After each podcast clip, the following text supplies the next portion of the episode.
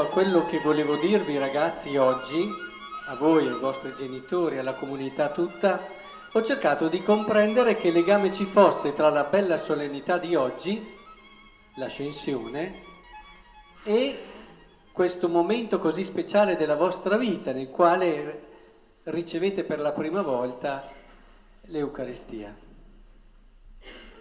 e fate la prima comunione. Che legame c'è? Avete dei sogni voi ragazzi, qualcheduno? Un desiderio grande, un'aspirazione bella? Beh, se vi conforta, anche Gesù ha avuto i suoi sogni. Non sono stati sempre così chiari a tutti, però alcuni li abbiamo compresi.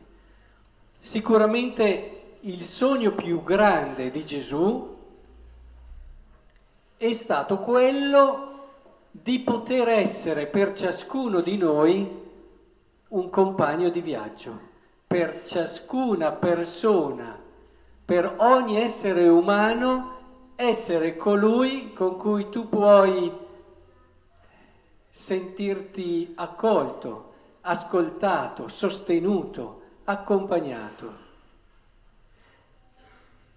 È in fondo il desiderio che abbiamo tutti, del resto siamo stati fatti per un incontro.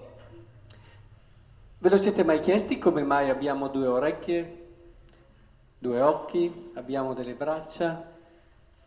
Perché già dal nostro fisico, già dalla nostra costituzione psichica anche, si capisce che siamo nati per un incontro. Siamo nati per incontrare qualcuno, incontrare qualcuno che ci faccia sentire e percepire che siamo unici al mondo, speciali, particolari. Ci sono quei momenti dove nella tua vita tu fai questa esperienza e senti che magari hai visto tante volte delle cose, ma dopo le vedi in un modo diverso, non perché sono cambiate le cose fuori, ma perché sei cambiato tu, sei cambiato tu come sei fatto dentro. E allora magari prima vedevi dei fiori nei campi, poi dopo vedi quella margherita lì, che è una margherita particolare e speciale e la riconosci come unica. E così in tutta la vita, nell'esistenza, arriva il momento in cui dopo vivi degli incontri e alla fine arrivi a un incontro essenziale, fondamentale, da cui tutta la tua vita poi riceve significato, riceve senso e ti rende modo diverso il modo di vedere la vita, il modo di vedere la storia è, è importante che in un qualche modo tutti possiamo arrivare a fare questa esperienza di incontro, non possiamo arrivare alla fine della vita senza averla fatta. Perché questo comporta che l'unica vita che abbiamo sia come amputata, sia mancante di qualcosa. Non riusciremo mai a vedere la realtà in modo corretto senza passare attraverso questo incontro. Ed è questo che è alla base della felicità dell'uomo, l'uomo che è fatto per la bellezza, l'uomo che è fatto per scoprire quanto è bello l'universo e quanto è bello lui, quanto siamo bello noi, non lo potremo mai fare finché non abbiamo chi ce lo fa scoprire. E allora Dio ha pensato così all'uomo quando lo ha fatto. Quando vi ha fatti a uno a uno, pensa Giacomo, quando ti ha fatto, pensava proprio di farti per un incontro. E lui voleva essere la persona da incontrare per eccellenza, da cui tutto il resto acquista senso. Ma come poteva fare? Come poteva fare? Perché il primo passo era farsi uomo, perché se no un incontro con qualcosa di solamente astratto doveva esserci un'umanità con cui rapportarsi. Ma poi se si faceva uomo poteva essere un incontro per quelli che erano in quel momento storico preciso lì e erano in quel spazio preciso. Eh, se sei un essere umano non puoi essere insieme a quelli che ad esempio non poteva essere un, un insieme a noi che eravamo qui a Roma, no? Se era là. E se è in un altro stato non può essere qui. C'era un limite oggettivo. Solo che lui desiderava essere l'incontro essenziale e fondamentale per tutte le persone. Ecco allora che ha pensato l'Eucaristia e ha pensato, e dopo c'è stata l'ascensione che ha reso possibile questo. Cioè l'ascensione, ragazzi, non è che Dio, adesso Gesù sia andato là in cielo e adesso se con un'astronave andiamo a fare un giro per l'universo lo troviamo da una qualche parte. L'ascensione è il dare la possibilità all'umanità di Gesù di essere incontro con ognuno di noi, con ogni essere umano. Da una parte mantiene le caratteristiche dell'essere umano, però è liberato dal limite della storia e dello spazio. Ed è bello questo, perché allora il sogno di Gesù si è realizzato e si realizza per voi a partire da oggi. Oggi sapete che cosa succede? Succede una cosa speciale.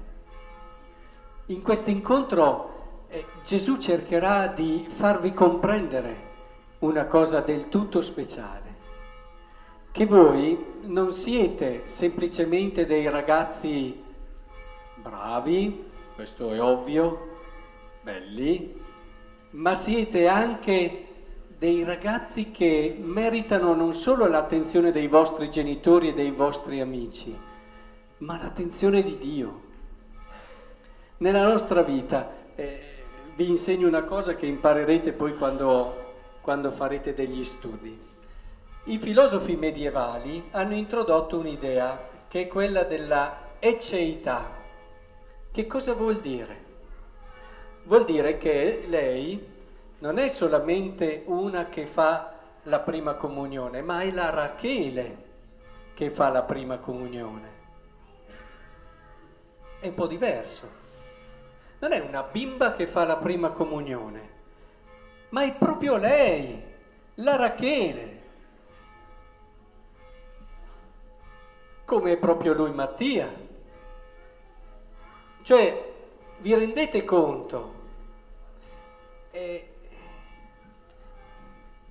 non è un sacerdote quello che vedete lì in fondo, ma è Don Stefano il sacerdote, è unico, è speciale.